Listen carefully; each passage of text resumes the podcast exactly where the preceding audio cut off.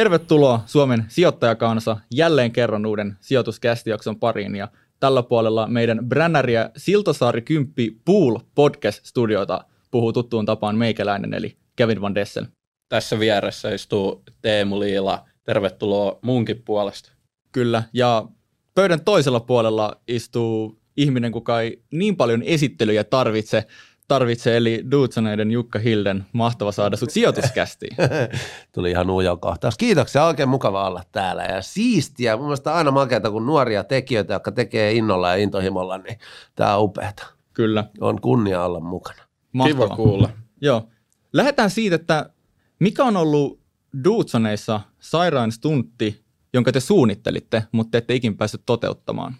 Meillä on ollut aina silleen vähän semmoinen jakomielitauti ja meillä on, me ollaan oltu aika ratkaisukeskeisiä. Eli mikä tahansa idea meillä on tullut, niin yleensä on löytynyt tapa toteuttaa se.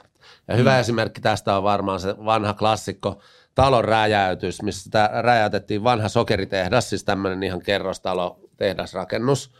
Ja Jarppi pistettiin sinne katolle ja se räjäytettiin niin kuin kasinoit räjäytetään tavallaan tuo Vegasissa, että nehän pitää niin kuin kerros kerrokselta vaan mennä lysyyn ja kasaan, ettei ne kaadu minnekään. Mm tai tuhoa naapuritontteja, niin, niin se oli se idea ja sitten siihen löytyi ratkaisu, että miten Jarpi voi seisoa siellä katolla, että pistetään se perus Pekkaniskan tuommoiseen niin kurke, kurkeen kiinni köydellä ja tota, sitten kun Jarppi tippuu sen, niin sit ra, rakennus räjäytetään, niin se katto tulee aika smoothisti alas, että Jarppi pystyy seisoa siinä päällä ja sitten tavallaan ennen kuin osuu maahan, niin vähän se tota, Pekkaniska vetää sivuun niin, että Jarppi ei jää sinne tavallaan kiviläjään. No, toteutushan oli vähän erilainen. Me sen panostettiin kunnolla niin kuin pitääkin ainakin kuuleman mukaan ja sitten kun räjäytysnappi painettiin, niin ekana tippui katto ja Jarppi tippui rakennuksen sisälle ja sitten kaatui seinät tälleen ja Jarppi jäi sinne niin kuin kaiken sen betonimoskan moskan niin kuin väliin ja okay. onni onnettomuudessa sen niin kuin lähellä oli, ettei kuollut ja ihan niin kuin silleen hirveä tähän se oli, mutta, mutta jotenkin se sieltä suikki ja putkahti kuitenkin kaiken sen rakennusmoskan välistä. Ja kyllä se tietenkin niin kuin kylkiluuta murtui, aivotärähdystä tuli ja sormi murskaantui ja muuta tämmöistä, mutta, mutta kyllä meillä on ollut aina niin kuin tavallaan aika ratkaisukeskeinen lähestymistapa kaikkeen, että hmm. miten me saadaan tämä toteutettua. Yksi semmoinen temppu, mikä aikoinaan Dudes in America aikoihin 2010 Jenkes, kun kuvattiin MTVlle, niin meillä oli aina semmoinen idea, että olisi makea, että olisi paksu rauta- tai teräslevy, ja siinä seisoisi päällä, ja sinne teräslevyn alle pistäisi niin kuin dynamiittia. Ja sitten itse räjäyttäisi sen, ja siinä olisi joku sarana siinä rautalevyssä niin, että tavallaan kun sä räjäytät sen, niin se heittäisi sut tälleen jonnekin veteen sitten volteilla. Ja se on lähtenyt varmaan sieltä niin kuin tämmöinen Roadrunner-maailmasta ja sarjakuvamaailmasta, kun tiedätkö siellä aina, tai joku Väiski Vemmelsääri seisoo aina jossain, joku yrittää räjäyttää. Mutta sitä Joo. ei ole vielä löytynyt tapaa tehdä.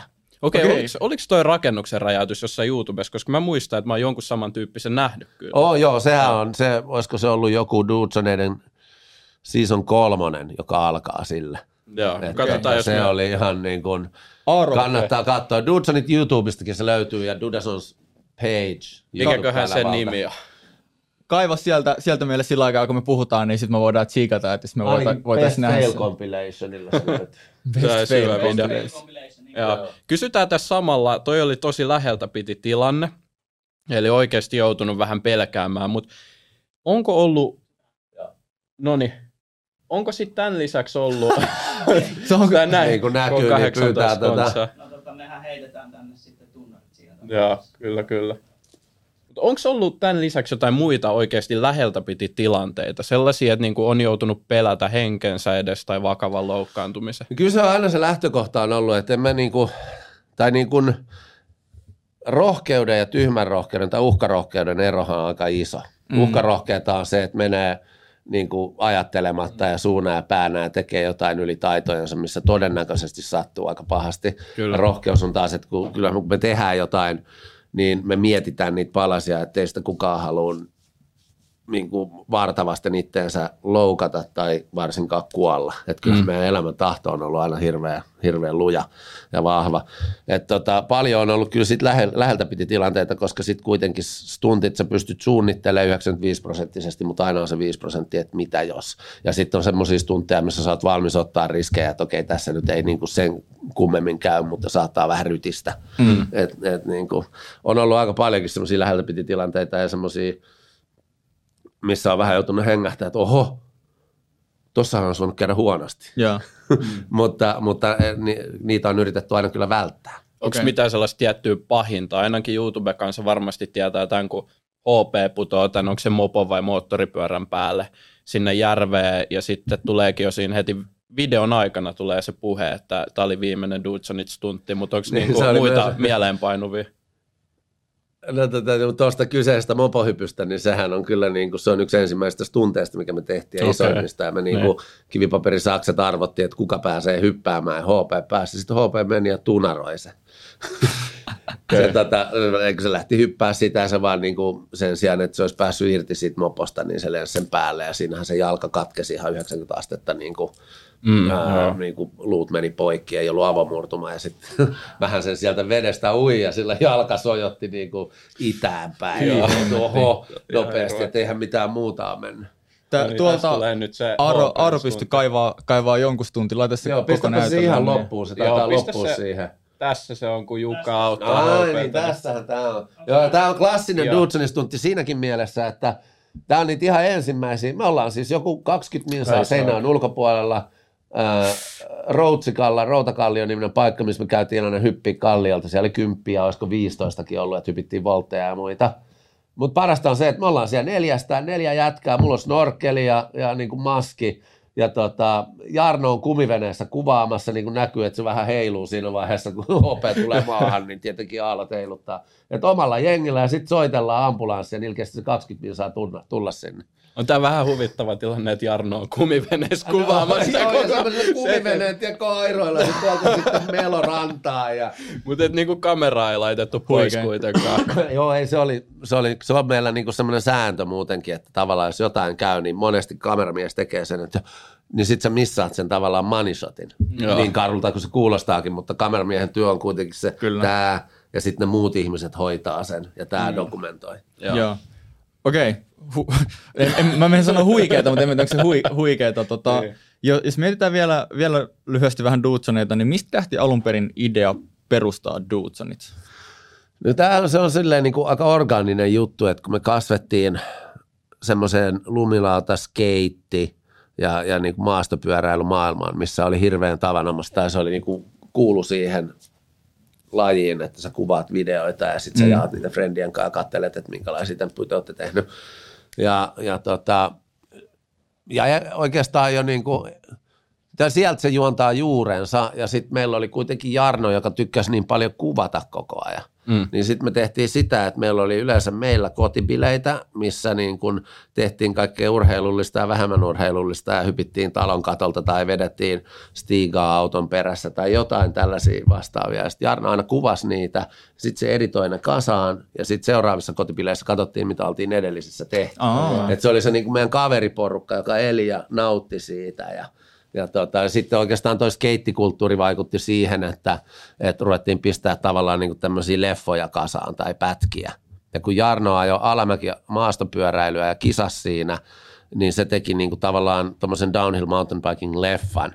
Ja se halusi sinne meidät kanssa mukaan mutta mehän ei osattu ajaa, tai siis me ei ajettu mitenkään kisaa, eikä se ollut se meidän juttu, niin me tavallaan tehtiin ne meidän pätkät ihan vaan tästä meidän niin konhottamisesta ja hölmöilystä. Okay. Ja sieltä sitten huomattiin, että vitsi kun jengi dikkaakin näistä meidän okay. konhotuksista, että me ollaan parempia tässä konhottamisessa ja temppuilussa kuin itse niin kuin lumilautailussa tai skeittaamisessa tai missä ikinä.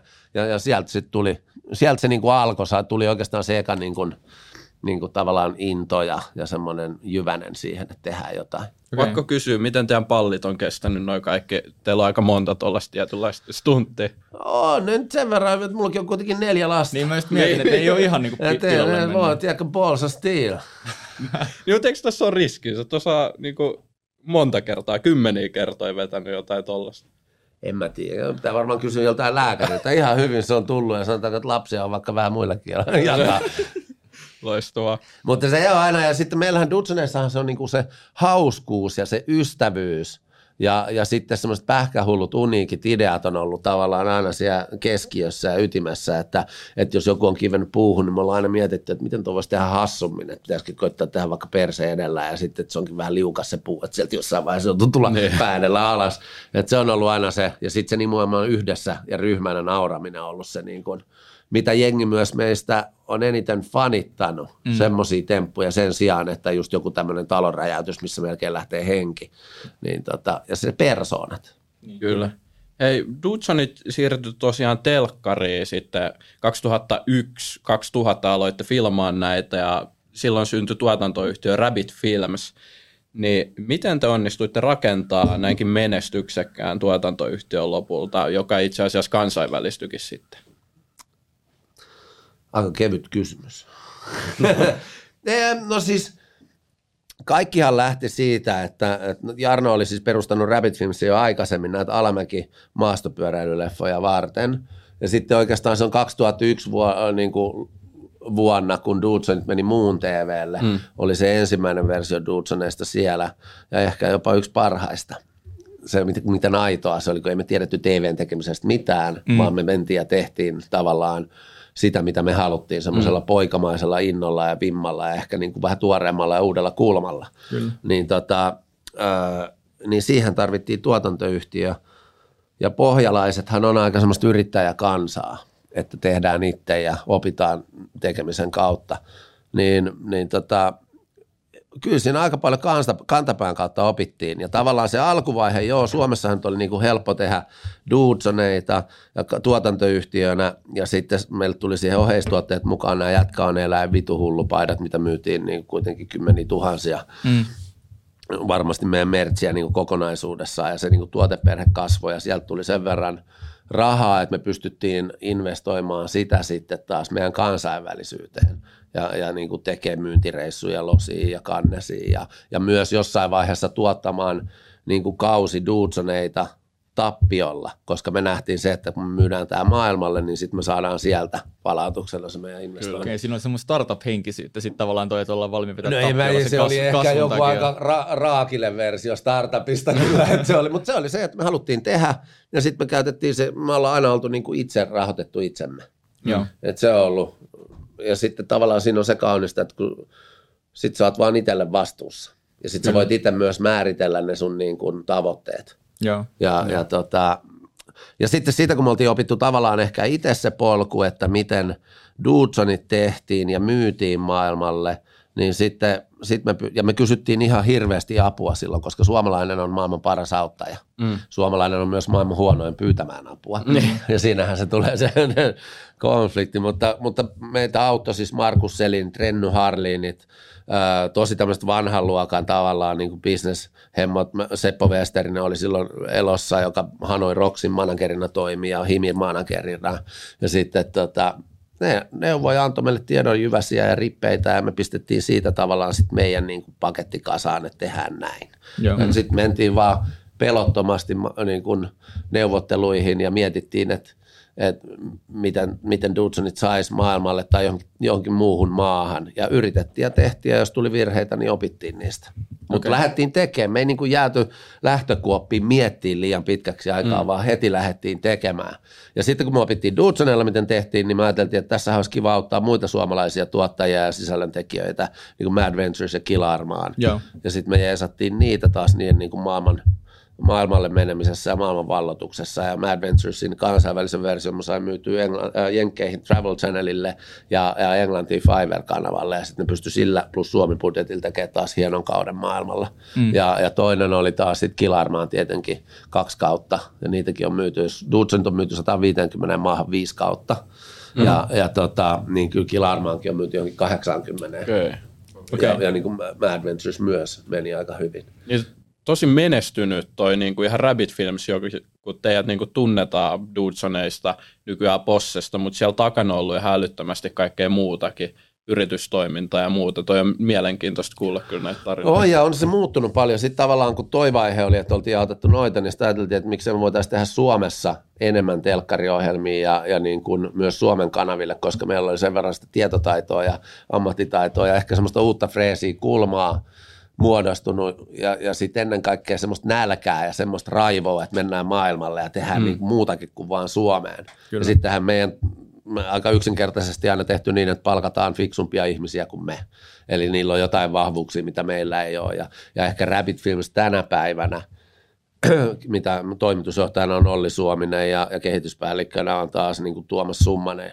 Ja ne on niin kuin Suomen kovimpia tekijöitä. Että Olli, mm. Olli Suominen me palkattiin neloselta, se oli siellä kanavajohtajana – ja se tuli meille sitten toimariksi ja, ja tota, sitä ennen me oltiin palkattu Summasen Tuomas, joka on kehittänyt putouksen ja tämmöisiä ohjelmia tuossa matkan varrella, okay. joka tekee siis näitä meidän originaaleja kaikki Ultimate Escapeista, niin kuin pitääkö olla huolissaan ja, ja tämmöiset, että tota, sitten sitä kautta se rupesi se niin kuin Rabbit Films, mitä se tänä päivänä on, niin kasvaa ja me siirryttiin enemmän niin kuin tausta-alalle ja mä muutin, muutin Jenkkeihin vetää meidän jenkkitoimistoa ja sitten taas niin kuin enemmän toiminut siinä hallituspuolella. Tänä Joo. päivänä meillä ei ole mitään operatiivisia vastuita. Öö, toi on tosi mielenkiintoista, että miten te lähditte skaalaamaan tota Rabbit Filmsia ja vaikuttaa siltä, että niin kuin yksi tärkeä osa teidän menestyksen takana oli se, että miten te onnistutte tuomaan lahjakkaita ihmisiä sinne mukaan. Että tavallaan että se on niin ihmisbisnestä ennen kaikkea. Ennen kaikkea, joo. Miten te onnistutte löytämään niin kuin aitoa talenttia. Ei, aitoa talentti on kuitenkin,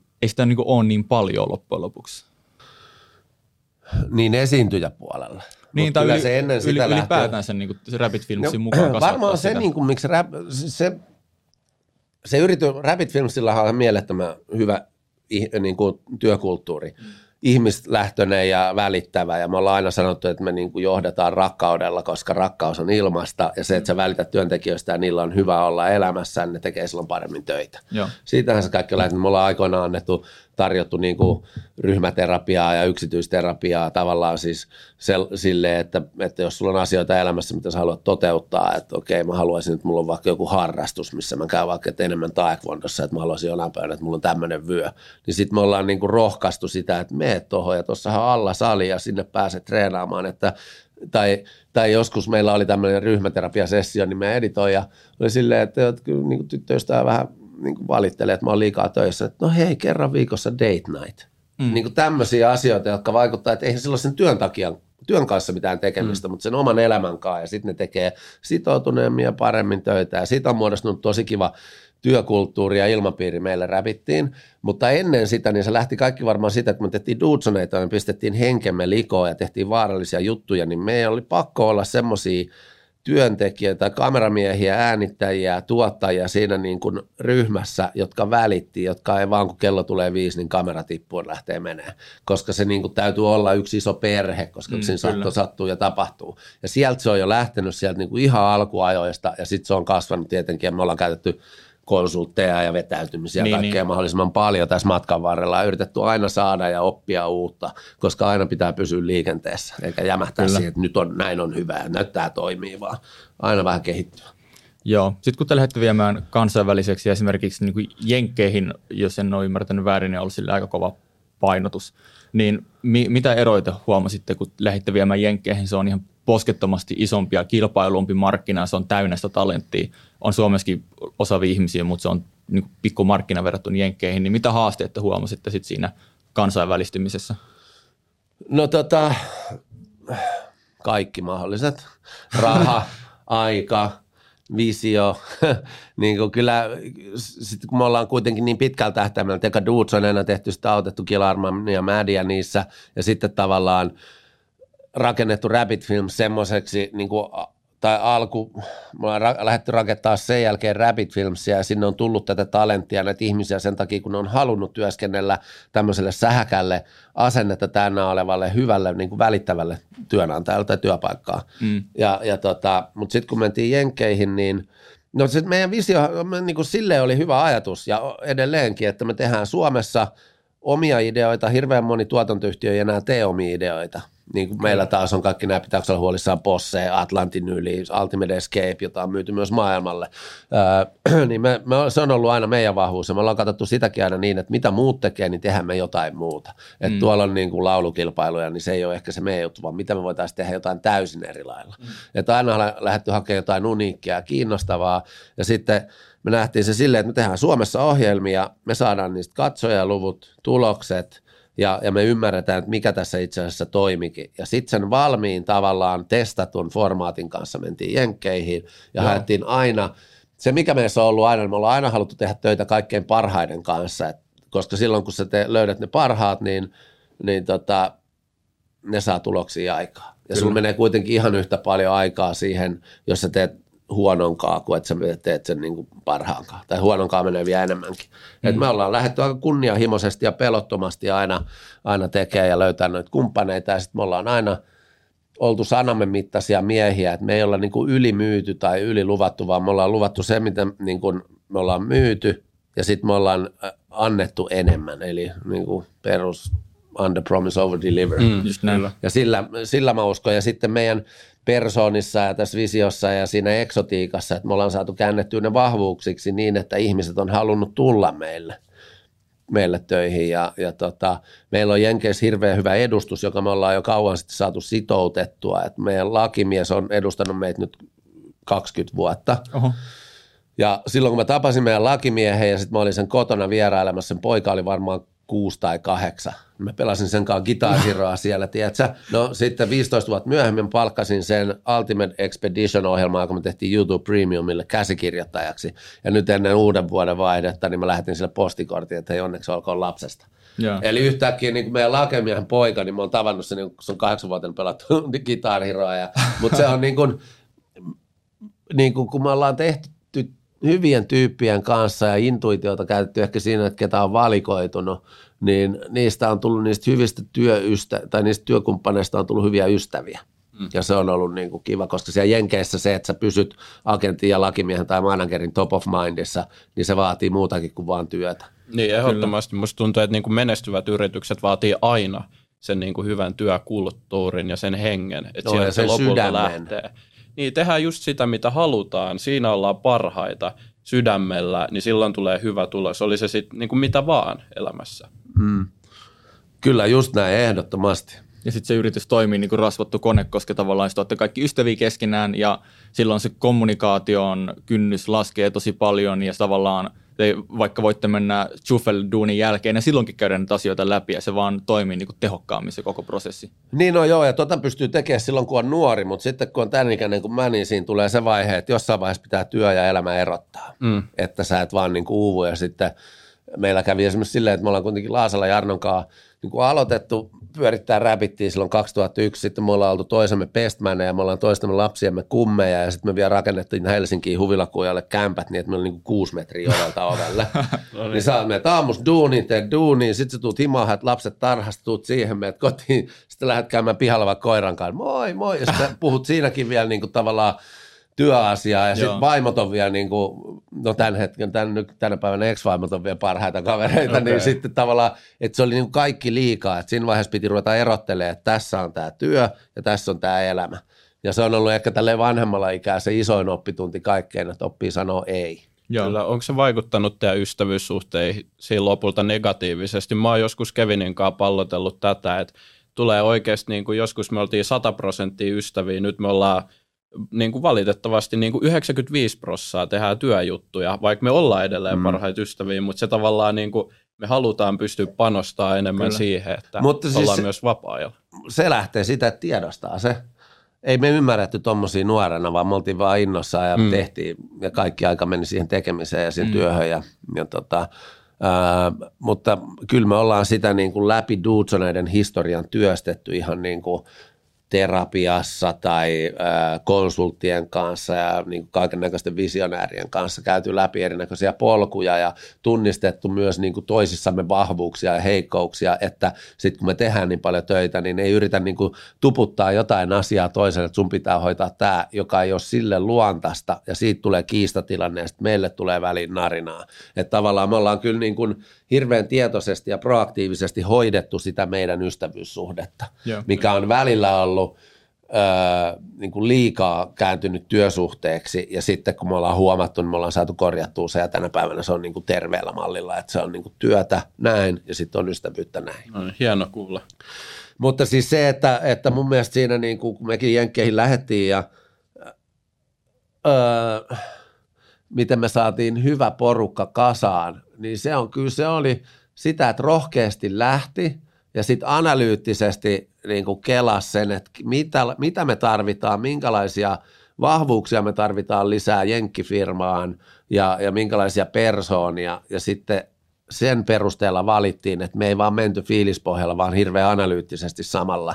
Ja sitten totta kai me ollaan tehty ihan hirveä määrä virheitä. Mm. Mutta mun mielestä siinäkin on tärkeää se, että tiedostat, mitä haluat tehdä, pilkot sen palasiksi, analysoit, että mitä me tarvitaan ja sitten lähdet tekemään.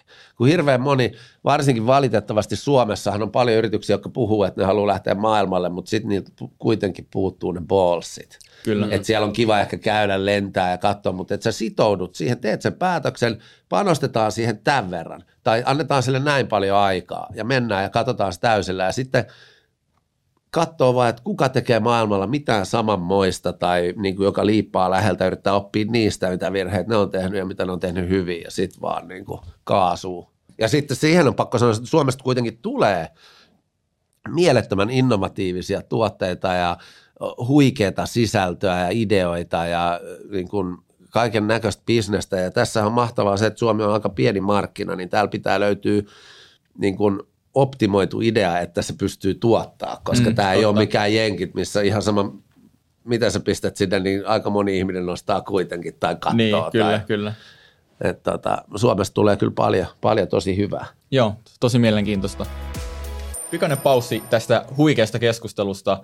Öö, kiittääksemme meidän jakson yhteistyökumppaneita Sorteria ja Luttia. Ensinnäkin Sorter.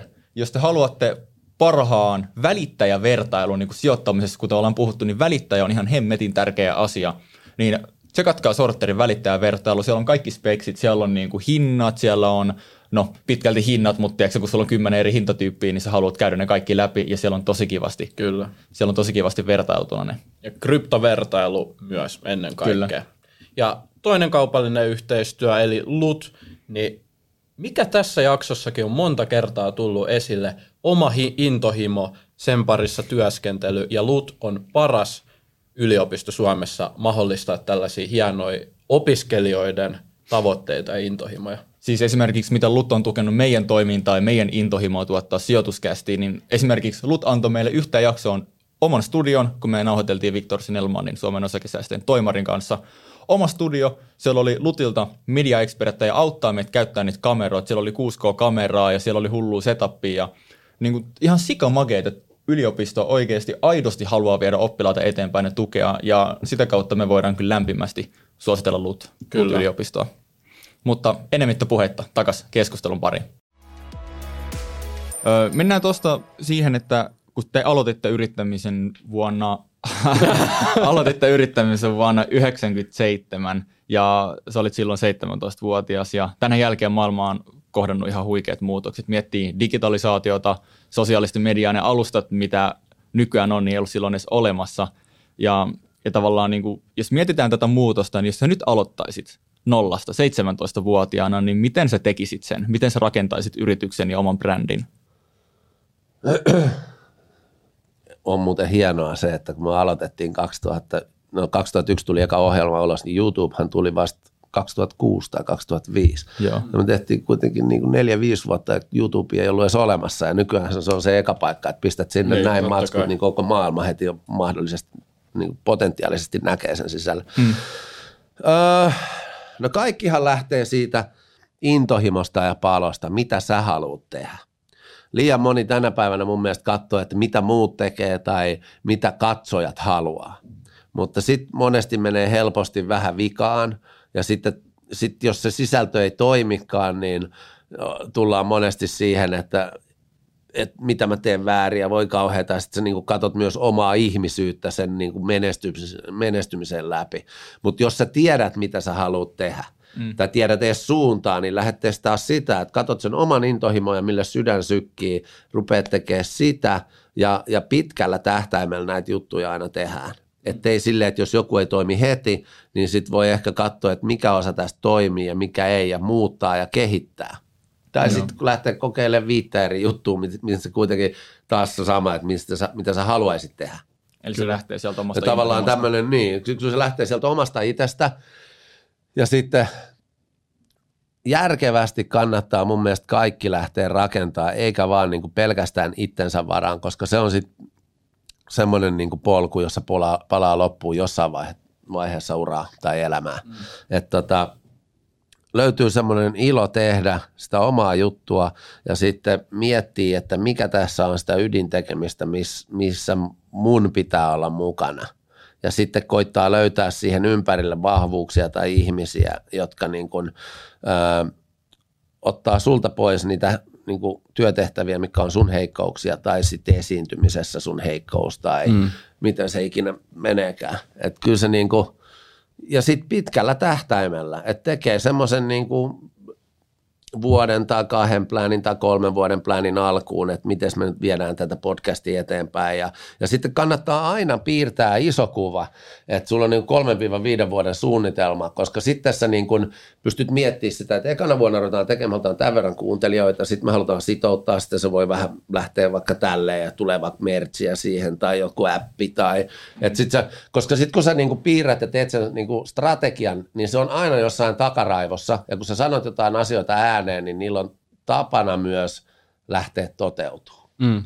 Eli ne unelmat kannattaa ja semmoiset niin tavoitteet sanoa ääneen. Ja se on se niin kuin tavallaan jo niin kuin univers, pyytää universumilta, että ne tapahtuu. Mm, kyllä. Manifestaa sen. Manifestoi sen, niin. Kyllä, kyllä. kyllä. Toi pitkäjänteisyys. Ja sitten sit yksi on myös se, että niin kuin rehellisesti ja välillä hyvä pysähtyä analysoimaan ja ennen kaikkea välillä on hyvä pysähtyä ja iloita niistä saavutetuista niin kuin tavallaan etapeista. Että miten huikeasti tekin olette vetänyt tätä ja mikä tämä oli 112. Sun, sun jakso tulee olemaan 112. Kyllä. Niin 112 jaksoa. Oletteko te niin kuin mennyt ja pysä, pysähtynyt tällä teidän porukalla ja sanonut, että hei vitsi, me ollaan tehty hienoa duunia, fiilistellyt vähän, että mitä kaikkea, mistä lähetti, kuuntelette vaikka eka ja viidenne ja, ja niin kuin 50 ja sadannen podcastin ja sitten mietitte, että vau, mikä matka. Kyllä. Ja mikäs, onko tässä muuten jotain, mikä on tippunut matkan varrella? Vai onko tämä niin kuin, me ei ainakaan Dudsoneina ikinä muistettu pysähtyä ja mm. kiittää itseämme tai toisiamme. Et me niin kuin alkuvuoraan, niin se meni vaan ja juostiin täysillä. Mä muistan puoliakaan asioista, mitä kaikkea teki, vaikka ollaan päästy latinalaisen Amerikan niin kuin – niin kuin musiikki award gaalat juontaa ja IMA Euroopassa ja ollaan siellä Kings of Leonin tai Metallican kaa tai niin kuin ihan huikeita juttuja, mutta se on ollut aina näin vaan. Niin. Mm. Täytyy, san- noin. täytyy sanoa, että ollaan me pari kertaa, kyllä meillä on ollut saunailta porukalla ja ollaan käyty kahvittelemaan, mutta ihan just niin kuin puhut, kyllähän se totta on, että kun on intohimoinen siihen, mitä tekee, niin yleensä kun nauttii niin paljon siitä ja menee vaan suoraan seinistä läpi, niin sitten sitten voi unohtua se, mikä mm. on sitten niinku ikävä juttu. Että tavallaan kyllä siitä pitäisi pystyä pysähtyä nauttimaan. Mutta mut kyllä mä sen voi sanoa, että vaikka kuulostaa hyvin narsistiselta, niin mulla taitaa aina olla Spotifyn kuunnelluin podcast, meidän oma podcast, niin siksi mä en kehtaa ikin jakaa sitä muille tuolla Instagramissa. Kyllä mä, kyllä mä teen laadun tarkkailua aina. Hyvä. Joo. Ja toi, toi mitä sä mainitsit niin pitkäjänteisyydestä, niin on loistava pointti, mutta se on ehkä eri asia, että sä kuulet sen silleen, että, että no niin Jukka sanoi mulle, että on pitkäjänteinen. Mm. Ja sit sä oikeasti koet sen, koska miet, miettii vaikka niin kuin sijoituskästin kanssa, me tehtiin tätä kaksi vuotta ennen kuin me saatiin sit about senttiikään.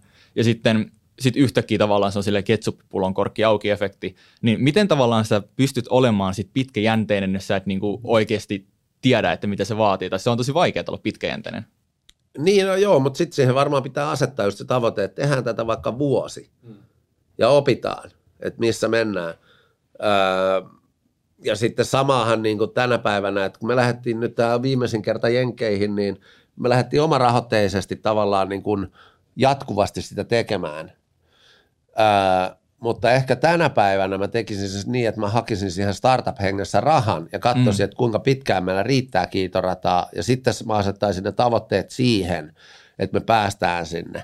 Okei. Okay. Mm. Ja ehkä mä lähtisin sillä sitä pitkäjänteisyyttä, että jos sä nyt aloitat jotain tai mä haluan aloittaa Instagramin, niin mä nyt teen sitä eka vaikka tälleen puoli vuotta. Mm. Ja katon, missä sit ollaan, eikä niin, että jaksaa viikon postailla tiettyjä juttuja, että en ruvennut toimimaan, niin äh, ei musta mm. ole tähän. Kyllä. Tai sitten, että jotain vielä, miksei tätä ole, mä teen jotain muuta. Vaikka se olisi saattanut lähteä, mutta siihen menee aikansa vaan, että se niin kuin löytää sen yleisön ja sitten myös sulla, että sä niin kuin teet sitä sit niin sanotusti oikein. Joo, ja musta tuntuu, että tällaisen yhteisön kasaamisessa on aina sellainen, me ollaan puhuttu hokistik, että kasvukäyrä on aina se, että tulee jyrkkä ylämäki, tasasta jopa ehkä laskee, tulee jyrkkä ylämäki. Sä oot varmaan Dudsoneista huomannut, että se, ne kasvupyrähdykset saattaa olla ihan niin kuin päivien niin kuin pari päivää, kun se mm. koko kasvu tapahtuu. Sitten se taas on hetken sama y- yhteisö, samat katseluvut. Sitten taas tulee joku niin hyvä kontentti, että se taas niin kuin vähän niin kuin räjähtää katosta läpi. Just näin. Se menee just noin, ja Roman Atwood sanoi kanssa yksi iso semmoinen YouTuber Jenkeistä, niin tota, se sanoi, että se niin tosi pitkään, että se tako semmoista, niin kuin, että, että niin kuin seura- tai tota, videot oli kuukaudessa niin kuin miljoonissa. Sitten yhtäkkiä pomppasi, ne olikin kymmenissä miljoonissa. Mm, joo tai kymmenessä miljoonassa, ja sitten se taas pomppasi, niin kuin, mutta se oli just tolleen hokistikmaisesti meni.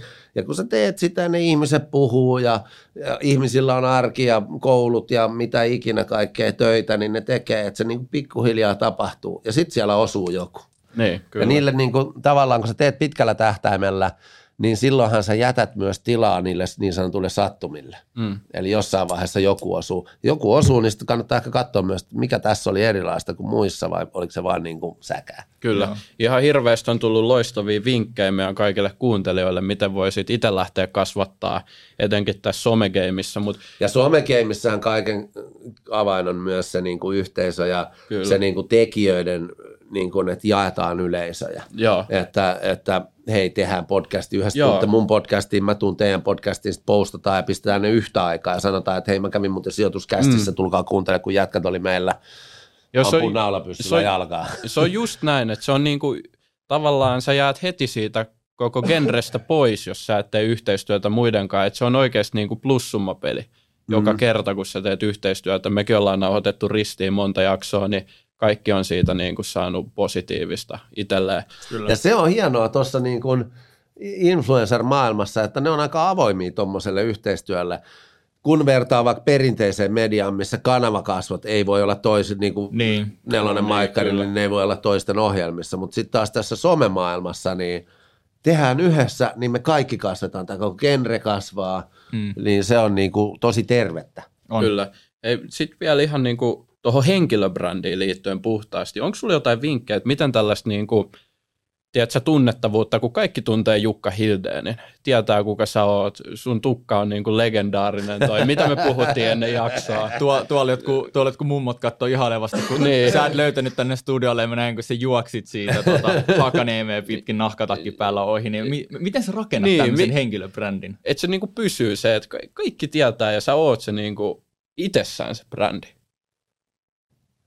Siinä aikaa, pitkäjänteisyyttä, mutta joo, tosi hyvä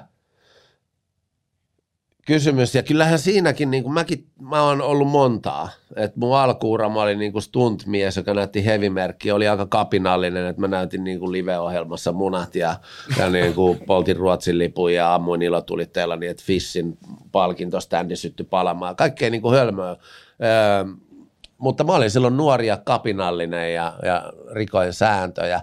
Sitten mä olin se niin kuin aika pitkään ja sen jälkeen sitten kun me ruvettiin tekemään myös näitä omia polkuja sen lisäksi, että me ollaan Dudesoneita aina, niin, niin tota mä niin kuin itse mietin, että mitä mä oikeasti haluan tehdä ja mikä on se ihminen ja mikä on se, mitä mä voin antaa yleisölle – mä oon tämmöinen seikkailullinen faija nyt, että mä tykkään mm. kuitenkin viedä itteni äärioloihin ja sitten mä oon hirveä perhekeskeinen ja lapset ja läsnäolo ja, ja itsensä haastaminen ja sitten mä rupesin niin kuin, tavallaan se mun sisältö on semmoista, mun yhteistyökumppanuudet si- liittyy siihen ja kyllähän mä oon tehnyt itselleni semmoiset säännöt, että esimerkiksi niin kuin energiajuomien tai röökin tai tällaisenkaan mä en tuole missään tekemisissä. Mm. Ää, mutta sitten, että mä taas haluaisin tehdä tämmöisiä luontoon suuntautuvia juttuja tai semmoista, mikä niin kuin lapsimaista leikkisyyttä inspiroi ihmisissä.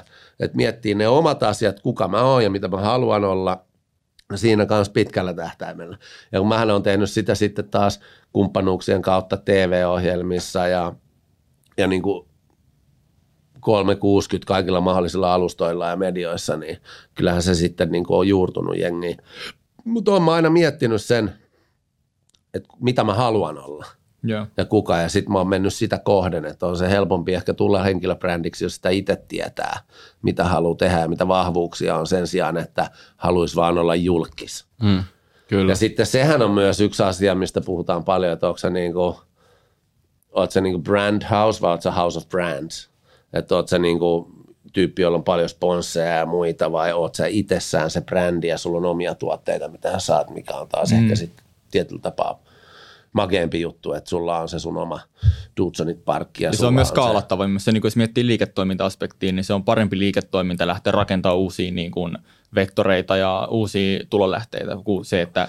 Niin On, tai ehkä se endgame on isompi, Kyllä. koska kyllähän, mutta on siinä myös isommat riskit. Kyllä. Että sitten sit jos ei ne menekään hyvin, niin sitten se sattuu omaan nilkkaan. Mutta tota, ähm, mun mielestä aika moni, mäkin olen jollekin koululaisryhmille puhunut siitä, että kun on sanonut, että mä haluaisin julkiseksi tai mä haluaisin some-influenceriksi, niin mä sanon, että niin kuin millä? Mm. En mä tiedä, että mä haluaisin, mutta että ihan ekana pitää miettiä, että mitä sä haluat tehdä ja miten sä haluat olla esillä. Että se, kun sä, te, sä silloin kun sä teet jotain semmoista, mistä sä välität, niin sut todennäköisesti tulee siinä hyvä. Mm. Ja silloin kun susta tulee jossain hyvä, niin sitten todennäköisesti se tulee sulle niin kuin olemaan taloudellisesti myös hyvä juttu. Kyllä. Että tavallaan silleen päin se vaan menee, eikä silleen, että hei, noi Twitch-gamerit ja e-sports, nehän tienaa paljon rahaa, että nythän mä niin kuin paidan Twitch-tiliä ja rupean pelaamaan Niin, niin, niin. Se ei toimi tolleen päin. mutta mä en tykkää paljon pelaa, mutta kyllä mä varmaan. Niin tämä on siis tosi tärkeä pointti. Meillä lähti osakepoiminta harrastuksen takia sijoituskästi, ja sitä mä oon sanonut, että tee just sitä, niin kuin, mistä tykkäät. Ihan vaikka vapaa-ajalla, siis kato NR-matseja, ja sit, sit sä oot niin, niin kuin hyvä siinä ihan vapaa-ajalla, sä tunnet kaikki pelaajat, niin sä voit päätyä sinne niin kuin kommentaattoriksi tota, tai siis juontajaksi, vaikka näihin studioihin, siis näitä polkuja on niin paljon, mutta keskity siihen, mitä rakastat, koska Just ihan näin. varmasti se oikein niin kuin myös sitten hedelmää, jos sä haluat viedä sen sinne niin kuin työmaailmaan. Niin me ei edes ajateltu rahaa, ja mä veikkaan, että tekään, että silloin Dudsonin alussa, että se ei ollut silleen, että aletaan tekemään, mm. koska tällä voi tehdä joskus paljon rahaa. Eihän se ollut varmaan se motiivi. No ei missään nimessä. Kyllähän se oli silloin vielä nuorena. Me oltiin vielä kuitenkin 80-luvun lapsia, niin se oli vaan hevimerkkiä ja tytöt Niin. tykkäs ja niin kuin, kunhan vaan tehtiin. Kyllä. Joo. Ja sitten vasta niin kuin aika paljonkin myöhemmin niin kuin ymmärrettiin se liiketoiminnan laajuus ja ne mahdollisuudet ja ruvettiin rakentaa sitä eri lailla, mutta edelleen pysyttiin rehteinä silleen ja niin kuin aitoina silleen, että mitä me ollaan aloitettu tekemään, mitä me rakastetaan tehdä. Ja sehän on muuttunut tuossa matkan varrella, että jos me oltiin niin kuin aluksi hurjin tämmöinen stunttijengi ja hauskin maailmassa, mikä me haluttiin olla, mutta me asuttiin Pohjanmaalla Sian kanssa ja tämmöisessä niin kuin omassa kuplassa, mielikuvituskuplassa. Ja sitten kun sen aika vähän rupesi menee ohi, niin sitten me mietittiin, ja se oli aika iso, kovakin paikka meille, että meidän piti astua taaksepäin ja miettiä takaisin niin kuin kirjoituspöydän ääreen, että mikä on se seuraava juttu. Sitten tuli Kyllä. Tuli taloon, niin yhtäkkiä meistä tuli niin kuin nuorisobrändistä tulikin uskottava niin kuin household-brändi Mm, kyllä. joka tunnettiin ja me tehtiin hyvää ja me annettiin siinä myös itsestämme ne oikeat aidot puolet, että oli tunnetta ja oli niin kuin tulta ja tappuraa ja kaikkea muuta. Ja, ja sitten sen jälkeen taas tuli esimerkiksi Posse, joka oli sitten taas yhtäkkiä niin kuin koko niin kuin viikonlopun suuri viihde. Mm. Mm. Kyllä. Että se on niin kuin mekin ollaan muututtu ja mukauduttu sen mukaan, mitä maailma muuttuu, mitä me muututaan, kun tulee isä, lisää ikää ja tulee erilaiset asiat alkaa kiinnostaa. Sitten mulla on tullut huippujengiä, Ultimate Escapea ja tällaisia niin kuin ohjelmia, mihin on taas niin kuin itse halunnut sitä omaa seikkailupolkua viedä. Pakko kysyä, Dudsonit tuli taloon. Onko ollut tilanteita, mitä on ollut niin kuin pakko leikkaa pois, tai kokonaisia jaksoja, mitä ei ole ikinä julkaistu, eli on käynyt niin kuin jotain, koska mä muistan, että siellä aina tuli vääntöä perheen vanhempien kanssa, niin onko joku mennyt yli? Ei, tota, mm, ei, ole, ei ole jaksoja, mitä ei ole voitu Okei. näyttää. Varmasti on kohtauksia, mitä on leikattu pois tai ei, niin kuin, ole mennyt ihan niin kuin me ollaan ajateltu, mutta kyllähän me ollaan kästetty ne perheet hyvin, että me ollaan, siellä on joku myyrä aina siellä perheen sisällä, joka ilmoittaa perheen, ja sitten me haastatellaan tietty määrä mm. perheitä ja katsotaan, että mikä se oikea ongelma tässä perheessä on, ja sen jälkeen menty sinne, ja ne on niin kuin tavallaan tiennyt kuitenkin, mihin ne rupeaa. Joo, ja se meidän, mehän ollaan aina niin kuin – välitetään ja ollaan sellaisessa positiivisella anarkialla mukana, että me voidaan vähän ravistella perhettä, Joo. mutta lopussa kaikki on aina No se on ollut aina Ja me annetaan sinne se tavallaan se siemen vaan muutokseen ja me halutaan katsoa hirveästi sen lapsen näkövinkkelistä sitä perhettä Joo. ja niin kuin lasten ehdoilla myös. Ja, ja aika moni perhe, niin kuin saa siitä tosi paljon, että sä otat vaan puhelimet ja sen niin kuin ulkopuolisen jutun pois ja pistät ne yhteen, annat niiden olla läsnä ja jokainen pääsee vähän tekemään jotain huimaa tai hurjaa mm. ja niin kuin isät tekee jotain, lapset katsoo, että vau, näette se mitä faija teki ja niin. silleen. Kyllä. Kyllä. Hei, minkälainen vaikutus sun omalla lapsuudella on ollut nyt siihen, mitä susta on tullut? Puhuttiin pitkäjänteisyydestä ja siitä, että saa olla oma itsensä, niin Onko tällä ollut paljon merkitystä? No on varmasti kaikki kaikessa, että mun äiti on aina sanonut mulle, että Jukka, että niin kuin, ei tarvi esittää mitään, että oot aina oma itsessä. Mm. Silloin ihmiset joko tykkää tai ei tykkää susta, mutta ne ainakin tykkää siitä oikeasta Jukasta, jos ne tykkää, eikä jostain semmoisesta roolista. Se on ollut hirveän niin kuin, rohkaiseva aina, että äiti on ollut niin kannustava, tukeva ja, ja ylpeä, mitä mm. ollaan tehty vaikka välillä on räpätessä roiskunut. Mm, ja, no, tuota, ää, ja sitten mun lapsuus oli silleen erikoinen, että mulla ei ollut oikeastaan sääntöjä. Ja, tota, okay. ja sehän voisi olla aikamoinen disasteri, mutta sitten kun mulla on hyvä sydän, mulla oli paljon rakkautta perheessä ja äidin puolelta ja isän puolelta, että mä koin, että musta välitetään, niin musta tuli hyvä sydäminen ihminen. Mutta mulla ei ollut rajoja, niin sitten mä koin aina, että, että jos joku on sanonut, että näin ei voi tehdä, niin mä oon taas heti, että katsotaan. että se toimi niin kuin sitten mun hyväksi tässä bisneksessä myös, koska ei Suomesta ollut kukaan lähtenyt myymään maailmalle niin. sisältöä. Me mentiin. Ja Joo. myytiin yli 150 maahan ja avattiin Kyllä. toimistoa ja tehtiin kaiken näköistä. Mutta mä esimerkiksi mun lapsille, niin mä annan niin selkeät rajat, koska ei lapsi tiedä, mikä on oikein väärin, mitä saa tehdä, mitä ei saa tehdä. Niin mä oon mm. aina niin kuin siinä, haluan niille sen turvallisuuden tunteen, että ne tietää, mikä on oikein, mikä on väärin. Kyllä. Eli kyllä se lapsuus on niin kuin hirveän paljon muovannut mua ja, ja semmoinen rohkaisu. Ja, ja sitten toki kun mä oon saanut olla sellainen luonnonlapsi, me ollaan härmässä asuttu ja juossut mettässä ja hyppinyt voltteja sieltä ja ukemeita, niin sitä kautta on ehkä niin kuin tullut semmoista niin kuin liikunnallisuutta plus sitten se, että luonto on tullut tärkeäksi ja läheiseksi itselle. Kyllä. Jos no. lapsuudesta tuli mieleen, on pakko sanoa. Sä et varmaan tunnista kaveria, mutta Aaro, meidän tota, mediatiimillä, ne on itse asiassa haastatellut sua sähköpostitse ala-asteella. Oot Täällä näkyy. näkyy. Täällä näkyy. Muistatko yhtään, mistä on kyse? Aaro on vissi jossain ala-asteprojektissa. En tiedä, vähän. mutta mä en ole ihan hirveän montaa tämmöistä antanut. Siis näitä on tullut, näitä kyselyitä tulee aina silloin tällöin. Joskus ne jää mieleen. Ja upeeta, että tässä on nyt tällainen tilanne. Niin. Äireen tekemä sapuska. Muistat varmaan, että olet puhunut. Näytäpä vielä, näytä mikä se oli se aikaisempi. Joo, siis... tehty. Me tehtiin tuollainen lehti ala-asteella koulun Kuva, kanssa. tässä on meidän mediatiimiläinen Aaro. Tämmöinen haastattelu tehtiin sähköpostilla. Mielestäni jotenkin hauskaa, että nyt ollaan niinku uudestaan haastattelutilanteessa, että vähän eri, ehkä eri skaalalla. yes, hei. Hyvä, hei, mageeta. Olitko kympin oppilas koulussa, alakoulussa? Katsotaan, mitä mä oon vastannut tohon. En todellakaan. Koulun kunnialla, mutta olin aika ylivilkas, sen takia jouduin välillä ongelmiin. Mutta pilkes silmäkulmassa mentiin, loppujen lopuksi hommat hoidettiin, niin meikäläinenkin loppujen lopuksi sai ylioppilaslaki.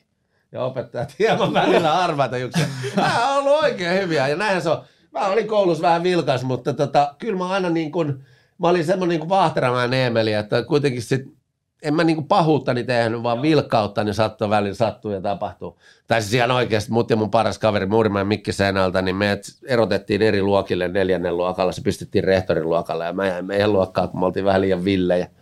Meillä on kuvat avaruudessa oli kanssa nämä yksi tämmöinen. Onko edelleen sama? No todellakin. Joo, joo, sehän olisi makeata. Nykyään niitä tehdäänkin jo noita reissuja, Richard Bransonit ja kaikki. Niin. Ei, ei, ei mikään huono. Pitäisikö tuoda takaisin Pitää joku ohjelma? Totta kai. hauska, hauska sattuma.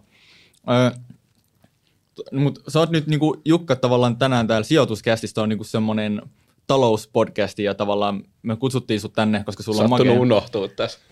niin, jos, niin, niin, jos joku näitä juttuja aika unohtanut, niin koska sä oot, sulla on paljon kokemusta, pitkä ura ja sulla on suuri määrä tietotaitoa, mitä mä haluan, että, että sä tulet jakamaan tänne. Joo. Öö, Mutta me katsottiin aika paljon niin kuin, valmisteluja tämän jakson varten, niin, niin kuin sun haastatteluita, sä oot ollut kaikissa radio-ohjelmissa sun muualla. Ja öö, et, etenkin nuorempana. Ja musta tuntuu, että toistuva teema oli, että kun sut pyydettiin sinne, niin öö, vaikka sulla olisi ollut jotain tärkeää jaettavaa, sun omia uratarinoita tai sun omaa semmoista aitoa osaamista, mm. niin sua silti vaan pyydettiin tekemään jotain vaikka niinku härää asioita. Mä muistan yhden sä kerroit ö, koulukiusaamisesta ja sun niinku historiasta siihen liittyen ja siitä, että miten sä pyysit sit anteeksi siltä, ö, kuka oli ollut kiusaamisen kohteena. Ja mun mielestä se oli semmoinen, minkä sä halusit jakaa niinku vakavissasi. Mm. Ja sitten tämä radiohaastatteli heitti sulle, että no, mutta syöt toi viherkasvi tuolla sun takana, niin se ehkä sitten niinku anteeksi antaa sen. Niin tuliko sulle ikinä semmoinen fiilis tavallaan, että että sua niinku epäkunnioitettiin tai että sua ei haluttu niihin paikkoihin sun sen aidon osaamisen takia, vaan enemmän vaan tekee jotain häröjä asioita, mitkä saa hyviä, hyviä videopätkiä? Ää, no ei mulla semmoinen olo tullut, että ei olisi haluttu niin kuin sen osaamisen takia, mutta onhan se ollut koko mun urani, niin kuin on ollut aina semmoinen leima siinä, että on ollut altavastaaja. Hmm. Koska ensinnäkin, jos mä oon ollut business-tapaamisessa, niin ne katsoo vaan sitä, mitä ne näkee telkkarissa, että tämä on tämmöinen dude, niin eihän se. Mutta sitten mä oon aina käyttänyt senkin vahvuutena niin, että, että mä oon kuunnellut niitä ja mä oon vastannut niille niin kuin fiksusti niin sitten se on ollut ehkä niille vähän semmoinen, että hetkonen, että niin kuin aliarvioitiinko me tämä tyyppi. Mm. Ja sitten tavallaan se vastapuolen tyyppi on ehkä vähän niin kuin korjannut asennettaan. Joo. Ja siinä vaiheessa onkin ollut yhtäkkiä aika helppo keskustella. Okay. Et tota, mutta sitähän on siis ihan valtavasti, että, että joskus sitä niin kuin sanotaan Jenkeissä dog and pony showksi, että, että mä vaikka niin kuin kiersin pitchaamassa ohjelmaa, niin, niin tota, joku, joku kysyi multa, että hei voisi, me palkattiin semmoinen vastaava tuottaja siellä, joka ei ollut missään nimessä hyvä. Mä kävin sen kapariohjelmaa pitchaamassa, niin se oli, että Jukka, tämä oli Dudsonin aikaa, mm. voisitko niin hyppää tuosta pöydältä voltia, voisiko, niin, voisitko hapettaa Jarpin tuohon, niin aloitetaan palaveri sillä. Mm. Mä sanoin, että jos meidän agentti ja lakimies oli myös sillä että mm. hei, että ei nämä jätkät tullut tänne pelleilee ja tolleen niin kuin voiteta mitään. Kyllä. Et mm. se, on ollut, se on ollut kyllä aina se lähtökohta, mutta tota, ää, ja ei se semmoinenhan se mun imako on ollut. Ja mä en ole ihan hirveästi kuitenkaan puhunut ennen kuin nyt, kun mulla tuli mun kirja Kivun perintö mm. viime, viime vuoden lopussa, niin, tota, niin siellä mä oon oikeastaan vasta ekaa kertaa avannut, että mitä mä oon konkreettisesti esimerkiksi Jenkeissä tehnyt. Kun mä avasin sinne toimistoja ja vedin sitä ja kävin myymässä kaikki meidän ohjelmia ja vastaavan tuottajana juontajana YouTube Premium, niin kuin isoin, historian isoin reality-ohjelma ikinä. Niin tota, niin nyt mä oon vasta niin kuin kertonut niitä ja mielelläänkin nyt sitä tietotaitoa jaan. Ja Joo. kun mä oon päässyt niin kuin toimii vanhassa maailmassa, missä ei ollut vielä YouTubea, ja sitten tässä uudessa maailmassa, missä YouTube, digitalisaatio ja kaikki tämä some on ottanut vallan, niin mä saan pistää nämä kaksi maailmaa yhteen, ja sitten vaikka Jenkeissä, kun mä tunnen sieltä niin hyviä influenssereita ja, ja niin kuin – meillä on hemmetin hyvä edustus siellä, niin jatkossa mä haluan auttaa suomalaisia brändejä maailmalle. Että et, et sen sijaan, että niin kuin menee vanhalla tavalla, että täältä viedään jotain jenkkeihin ja kaikkien vanhojen lakitoimistojen kautta ja markkinointiin menee 10 miljoonaa mm. ja ehkä tulee tuote sitten liikkeisiin, niin mm. se voi tehdä eri lailla.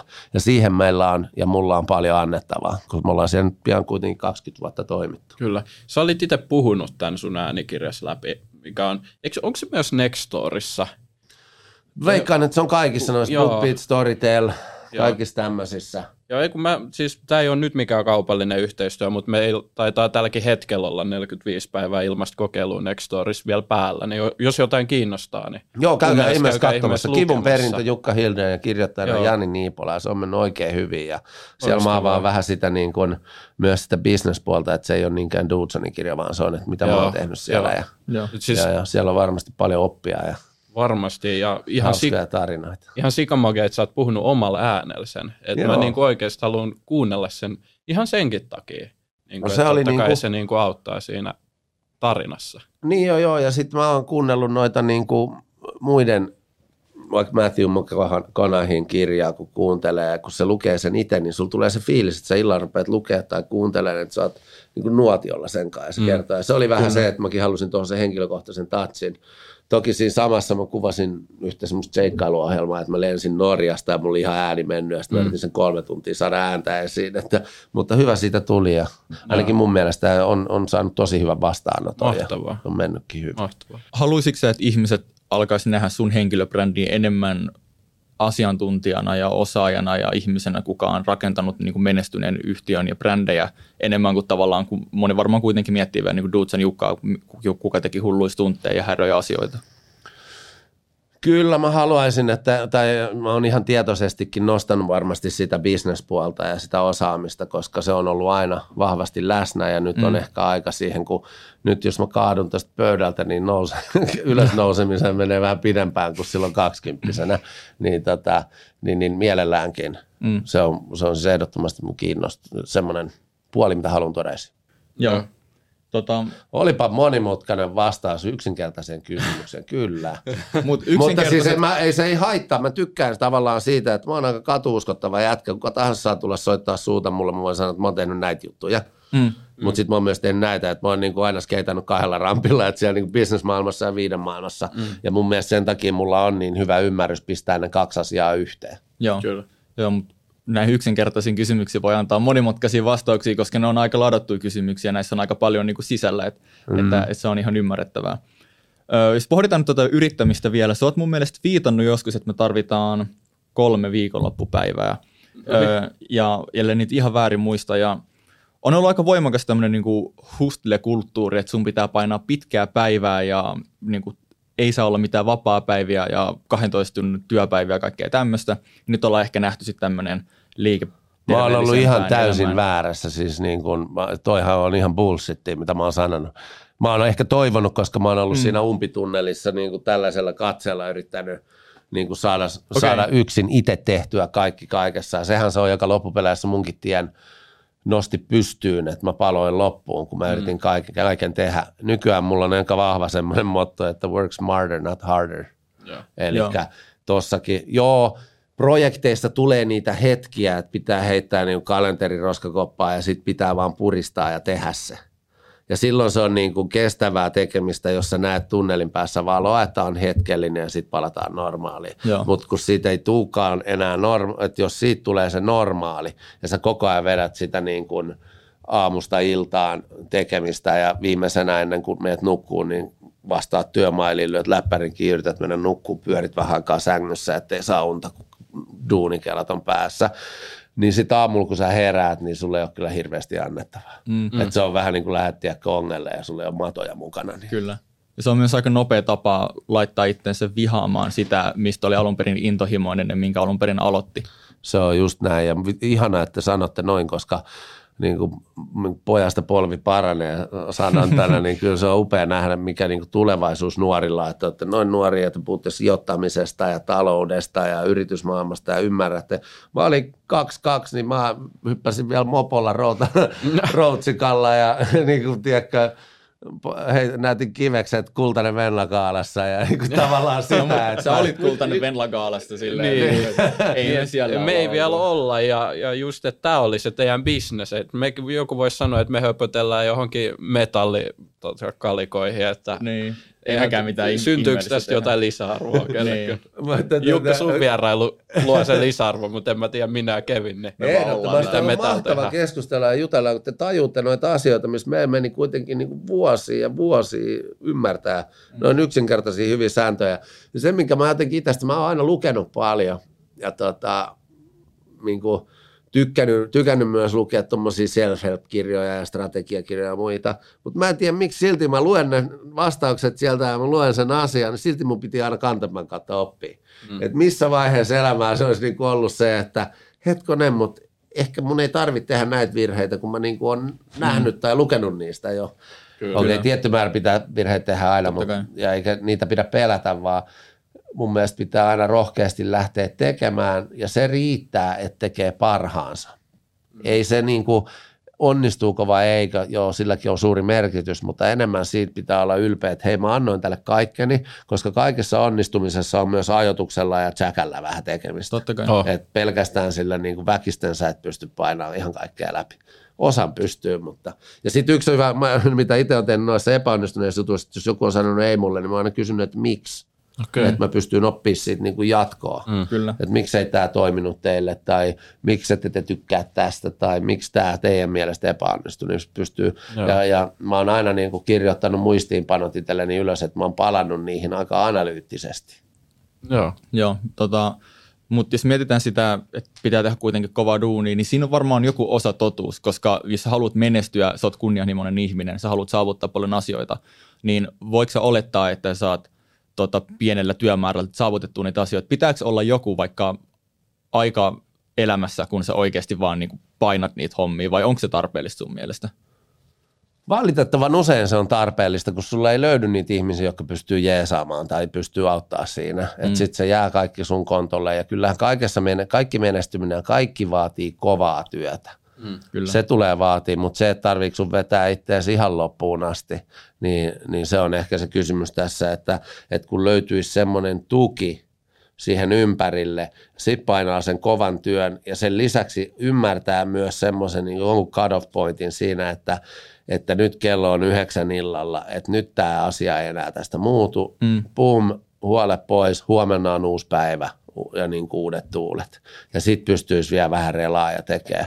Mutta kyllä mä sanon, että kaikki nuo yliön menestykset mitä tuolla näkyy, niin siellä on kyllä vuosien kova työ takana. Joo, ei ole olemassa yliyön menestyksiä. Et, että, niin kuin me puhuttiin siitä, että se hokistik tapahtuu, mutta se vaatii sen monta vuotta duunia. Sitten se hokis, hokistik tapahtuu, mutta ihmiset näkee vaan sen hokistikin sen nousun. Ja tavallaan mm. se luo tämmöisen niin kuin vinoutuman ihmisten ajattelussa, että se tapahtuu yön yli. Se tapahtuu yön yli, mutta se tarvii se kaksi vuotta sitä niin duunia niin kuin ennen kuin se tapahtuu.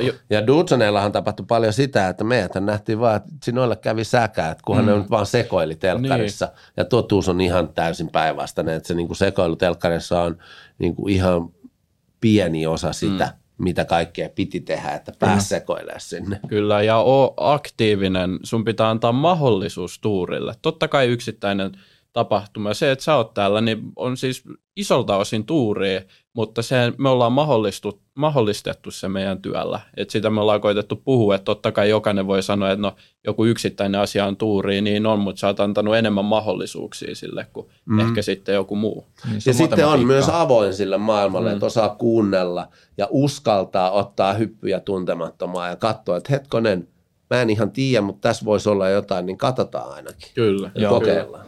Sä oot, sä oot kokenut ilmeisesti muutaman burnoutinkin tässä sun pitkän uran aikana, niin mitkä on semmoisia tärkeimpiä opetuksia, mitä sulla on niistä jäänyt käteen? No, voi, voi kuitenkin olla aika opettavaisia. niin On joo, hirveydessään. ehdottomasti. No siinä vaiheessa pitää olla huolissaan, kun pienestä asioista tulee isoja.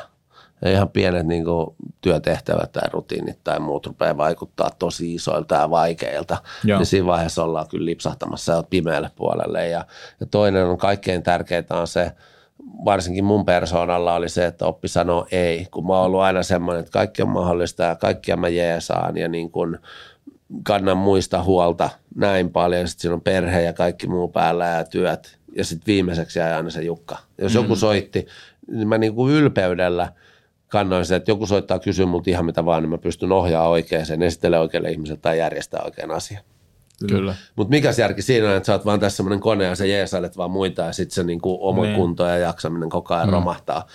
Et, et mulla se meni niin, niin, mulla oli tosi paha burnoutti, että ei päässyt sängystä ylös ja, ja niin osannut enää itkeä ja nauraa. Mutta sitten kun mä pääsin taas niin kuin kondikseen ja yksi ensimmäisistä asioista, mitä mä tein, mä piirsin seinään ison ympyrän ja mä kirjoitin siihen sisälle, että mitä mä haluan olla ja ulkopuolelle kaiken, mitä mä en enää halua olla, jeesailija, lupailija ja niin bla bla bla.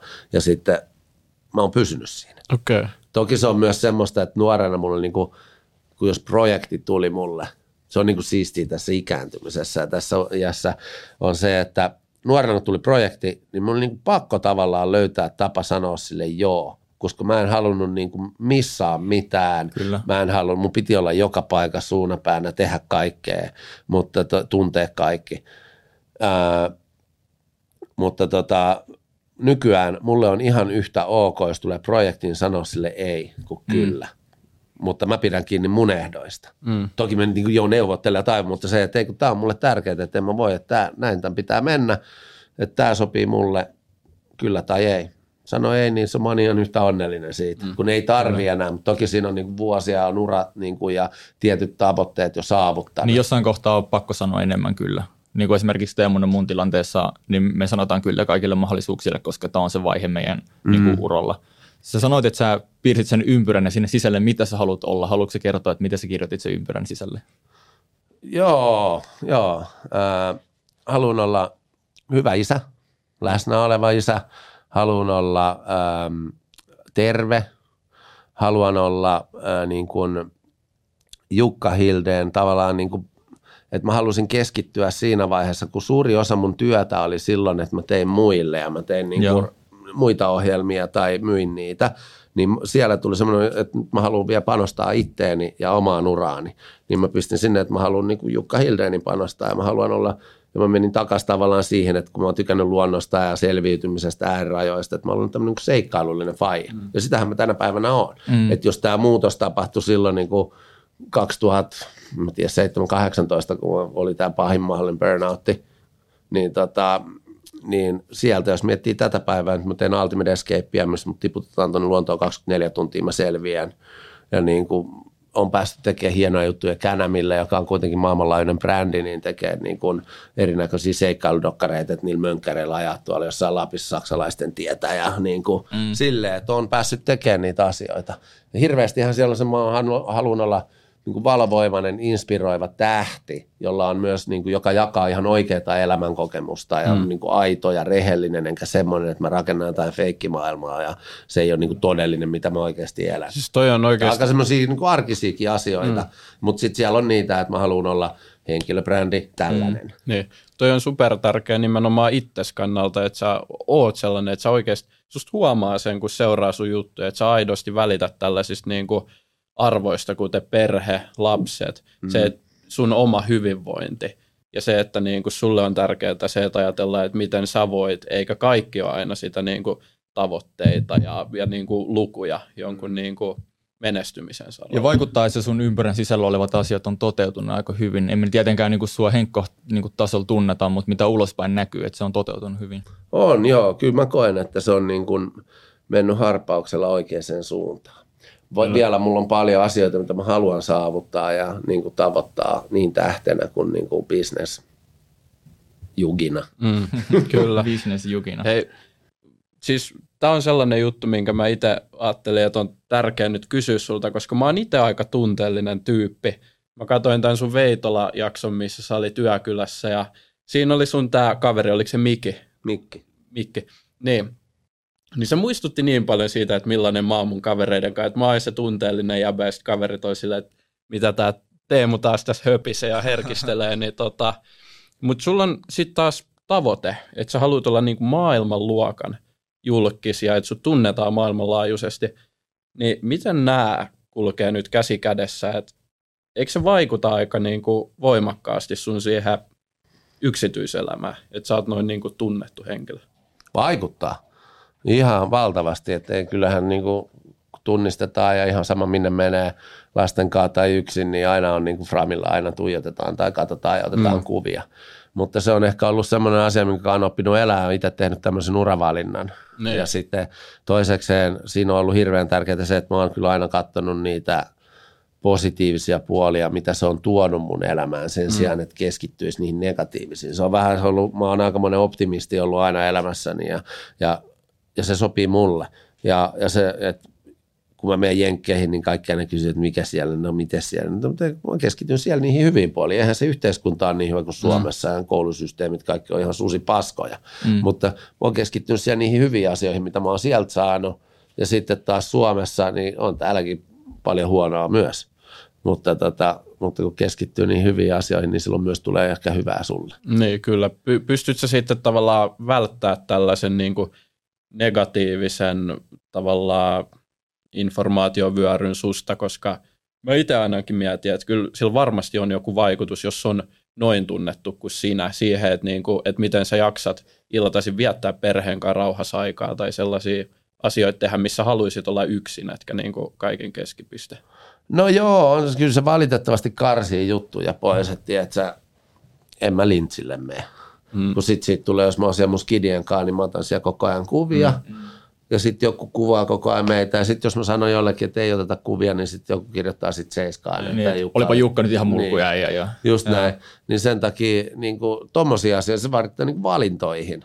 Ja ja tota, tottahan siellä on mä myös sitä paljon mokannut, niin kuin kuuluu. Mun mielestä elämä sen kukaan meistä on täydellinen. Mm. Niin tota, ja varsinkin munkin kohdalla, niin on sen paljon ollut hutejakin, niin kuin kaikilla ihmisillä on. Ja sitten välillä se tuntuu ehkä vähän pahemmalle, jos niitä yritetään kaivaa ja klikkipeittinä niin kuin vähän freimaa eri lailla kuin ehkä se totuus on. Mutta en mä tiedä, se on osa tätä suunnitelmaa, osa niin. tätä elämää ja sitten kuitenkin niin kuin isossa kuvassa niin ne on aika pieniä juttuja.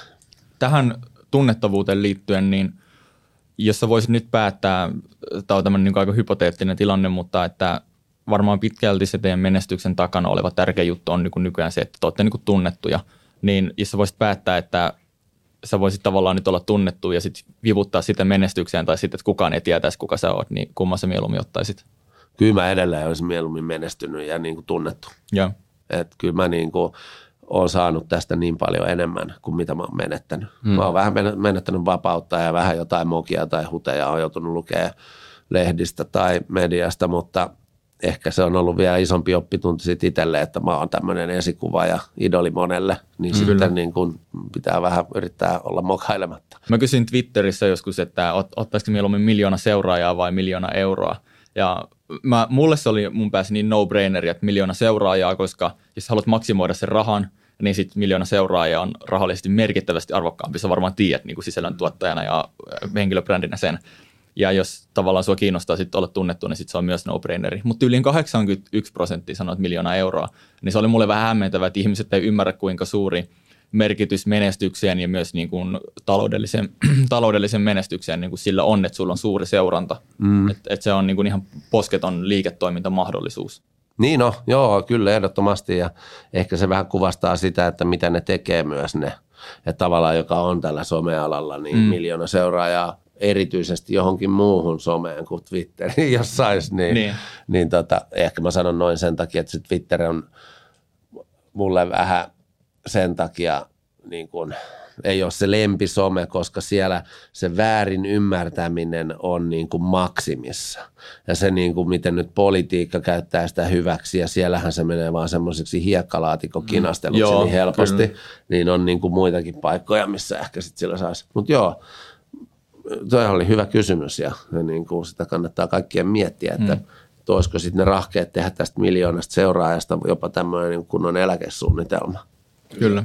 Sä vielä oot niin kuin aika lähiaikoinakin sanonut, että sä haluat niin kuin oikeasti olla vielä tunnetumpi kansainvälisellä tasolla ja menestyä, niin onko sulla jotain konkreettisia tavoitteita, että mitä sä haluat nimenomaan? Onko se joku viesti vai onko se enemmän tällaiset niin kuin tilastolliset Mikä on se ultimaattinen tavoite? No se, mikä se on se ultimaattinen tavoite ja mi, mitä mä haluan siellä olla ja mihin mä uskon, niin mä uskon, että mä oon päässyt elämään aika kokemusrikkaan elämän, minkä mä oon niin kuin itse niin sanotusti niin kuin, niin kuin sieltä from rags rakentanut ja tehnyt kaikki mahdolliset työvaiheet siinä matkan varrella myös jossain määrin niin ollut mukana tekemässä niitä itse.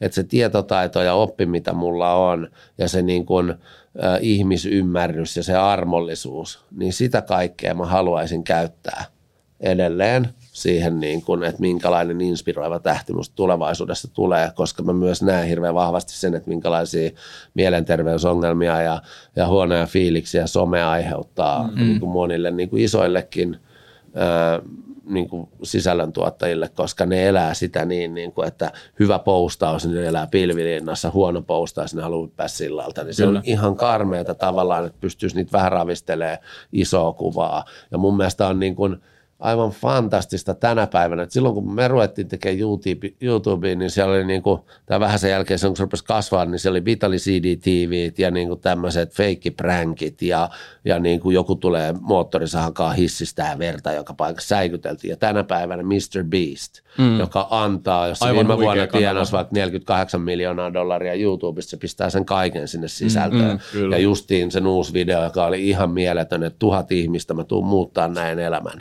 ne on kaikki sokeita ja tarjoaa niille niin kuin mm nä- silmäleikkauksen, että ne kaikki Kyllä. näkee.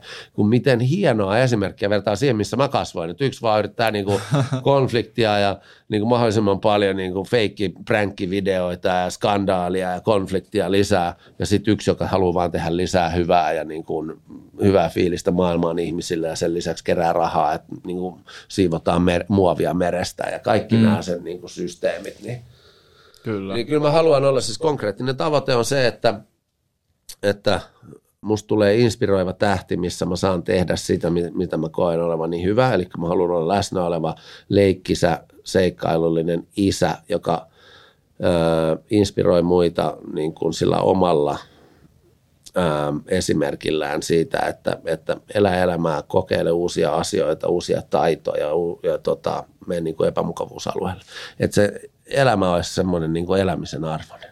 Mm. Ja, ja sitten siinä tavallaan myös se ymmärrys, että kaikilla on huonoja päiviä, kaikki mokaa ja kaikilla niin kuin tulee jossain vaiheessa joku elämän yllätys vastaan, mikä on negatiivinen, mutta kuinka niistä selvitään eteenpäin. Ja sitten myös tässä bisneksessä, että mitä kaikkea voi tehdä ja mahdollisuuksia on. Suomessa mm. on valitettavasti vähän niin kuin, niin kuin perspektiivi pieni. Mm kun täällä on aina totuttu tekemään tietyllä tavalla ja, ja sitten niin kuin sanonnakin on, että, että leukarinta on uusi, kohti uusia vastoinkäymisiä tai kuuseen kurkottaa katajan kapsahtaa, nämä on kauheita. Että vähän ravistella mm. myös sitä, että Suomi vittu, me ollaan maailman makein maa ja, niin, ja nyt täältä lähtee, kun autetaan toisiamme ja niin kuin tuetaan toisiamme. Kyllä, kyllä. Tuo on hieno tavoite, ehkä vähän vaikea kysymys saattaa olla, mä en tiedä, mutta mistä tiedät sit, kun sä oot saavuttanut ton tavoitteen? Miten sä mittaat tota? En mä, se ei ole ehkä, sen takia se onkin vähän tuommoinen ympäripyörä. Onko se se prosessi enemmän? Se on enemmän se prosessi, että kyllä mä uskon siihen, mitä mä tuossa sanoin, että kun silloin nuorena meillä oli vain tavoite tavoitteen jälkeen me mentiin ja mentiin ja mentiin. Eikä pysähdytty missään vaiheessa, että kyllä mä nykyään osaan nauttia siitä matkasta – It's the journey, not the destination. Ja Joo. sitten tavallaan tuon tavoitteen suhteen, että jos mä nyt sanon, että mä haluan tehdä vaikka box office rikkovan leffan. Mitä sitten, kun mä, jos mä pääsen sinne ja teen sen? Niin sieltähän, kun se oli se mun unelma ja tavoite, sieltähän ei ole enää alaspäin. Niin, sitten sun elämä on vaan niinku tyhjyyttä niin, sit sen jälkeen. Mä niin nimenomaan siihen, että nauttii tästä koko ajan, kerää niitä kokemuksia, elämää ihmisiä ympärilleen, kestä nauttii ja, ja mikä tekee tästä elämästä niin kuin semmoisen ihanan. Kyllä. Kyllä. Jos Teemulla ei ole mitään muuta ajatuksia, niin meillä on vielä vika kyssäri. Onko Mennään mitään? viimeiseen kyssäriin. Joo, tämä ei ollut rakenteessa, mutta on tämmöinen meidän klassikkokyssäriks muodostunut jälleen kerran täysin epärelevantti tähän jakson aiheeseen, mutta se kysytään silti. Ja tämä on varmaan joskus 20 vuoden päästä hauska sitten katsella näitä. Eli mikä on Jukka sun mielipide kryptovaluutoista? se varmasti 20 vuoden päästä on mielenkiintoinen nähdä tämä vastaus. Tota, ei mun mielestä ihan mielettömän makea juttu. Ensinnäkin Joo. tämä vanha niin kuin keskuspankkijärjestelmä ja sen säätely, niin eihän se ole kestävää ja se tulee jossain vaiheessa kaatuu ja varmasti kovaa. Niin sen takia mun mielestä on niin kuin upeata, että on tämmöisiä – kryptoja ja muita asioita rakentumassa siihen ympärille. Hmm. Ja se pitää muistaa, että me ollaan edelleen tämän kryptovaluutan kanssa siinä alkuvaiheessa, jos muistelette, kun internet crashasi 2007, kaikki suomalaisetkin sonellettu muut meidän mennä nurin. Hmm. Niin jos se on siinä, niin internethän vasta boomasi niin kuin viisi vuotta sen jälkeen hmm. ja sit, niin. missä me mennään nyt niin kryptojen kanssa me ollaan mun mielestä siinä samassa, kunhan sieltä löytyy semmoinen niin kuin kestävä tapa ja vihreä tapa tehdä sitä. Mm. Ja tähän samaan mä voin sanoa, että mä kuitenkin omistan Chia Farmin, joka tekee sitä nimenomaan niin kuin vihreällä tavalla. Okay. Ja, luo, ja ehkä joskus 50 vuoden päästä se on sitten se, kaikki muu on mennyt tunkiolle, niin sitten se on semmoinen eläkesuunnitelma. Okei, okay, ihan, ihanaa, että me saatiin tällainen vastaus, koska keskimäärin meidän tämä kryptokysymys on ollut, että vastaus on ollut suunnilleen, että se on huijaus – koska meillä on ollut aika tällaista vanhan liiton ajattelua sitten, mutta, mutta se on oikeasti siis mun mielestä niin kuin hyvä juttu kaikessa, että suhtautuu totta kai kriittisesti, mutta silleen, että niin kuin mm. on avoin. Niin kuin oh, internetinkin joo. takia kävi sama, että niin kuin kuinka moni tyrmäsi sen ja ei päässyt hyödyntää sitä, mitä sit moni muu pääsi. Että niin, se niin kuin on tosi niin tärkeää. mielettömän makea alku ja niin kuin, niin kuin kehityssuunta, että mihinkä kaikkeen tämä voikaan vielä mennä. Kyllä. Mutta me ollaan vasta alkumatkassa ja se, että jos sä sen torppaat tässä vaiheessa, niin katsotaan 20 vuoden päästä. Kyllä, kyllä. Mutta mä, kyllä mä uskon vahvasti siihen sellaiseen tulevaisuuteen ja, ja myös tuohon, että tuohon rinnalle sy- syntyy muita tuommoisia niin rahajärjestelmiä, vai miksi niitä nyt kutsutaankaan. Kyllä, kyllä. Cash money flow. Cash money flow. Jakso alkaa lähestyä loppua. TikTok-kansa, älkää lähtekö vielä outronkaan jälkeen, koska tulee Q&A, jossa saatte kysyä Jukalta kysymyksiä. Mutta podcast-kuuntelijoille kiitos, että jaksoitte kuunnella ja katsoa tähän asti. Ja Jukka, kiitos, että sä olit sijoituskästis vieraan. Tämä oli huikea, Kiitos. huikea Kiitoksia. vierailu. Kiitos Jukka sulle ihan älyttömästi. Tämä oli oikeasti siis niin hieno kokemus mulle ja Kevinille, varmasti myös kuuntelijoille livenä sekä sit nauhalta. Kyllä. Kiitos kuuntelijoille, että katsoitte tänne asti ja muistakaa tilata kanava. Ja vai mitä Jukka, että Spotifys kannattaa antaa nyt niinku viisi tähteä? Ehdottomasti, hei, viisi tähteä jäbille. Sitten Instaan, Twitteriin, joka paikkaan seuraamaan. Käytte katsoa sieltä biosta, missä ja ukkelit seurantaan, koska mä uskon, että näistä jätkistä kuullaan tulevaisuudessakin. Kiitos Jukka. Hei, Kiitos mistä paljon, sua Jukka. voi seurata? Niin, tää on tärkeä se, kysymys. oleellinen. Totta kai. Niille muutamalla, ketkä ei tiedä. Niin mä, mä en tiedä, kuka ei vielä seuraa sua, mutta Seurakaa varmaan paras paikka on Instagram tällä hetkellä, Joo. at Jukka Dudeson, niin sinne vaan niin tota, päästä seuraamaan, missä me mennään, mitä me tehdään. Hienoa. Mä teen. Huikeeta. Se on tällä kertaa moro ja nähdään ensi jaksossa. kiitos. Rock and roll. Moi.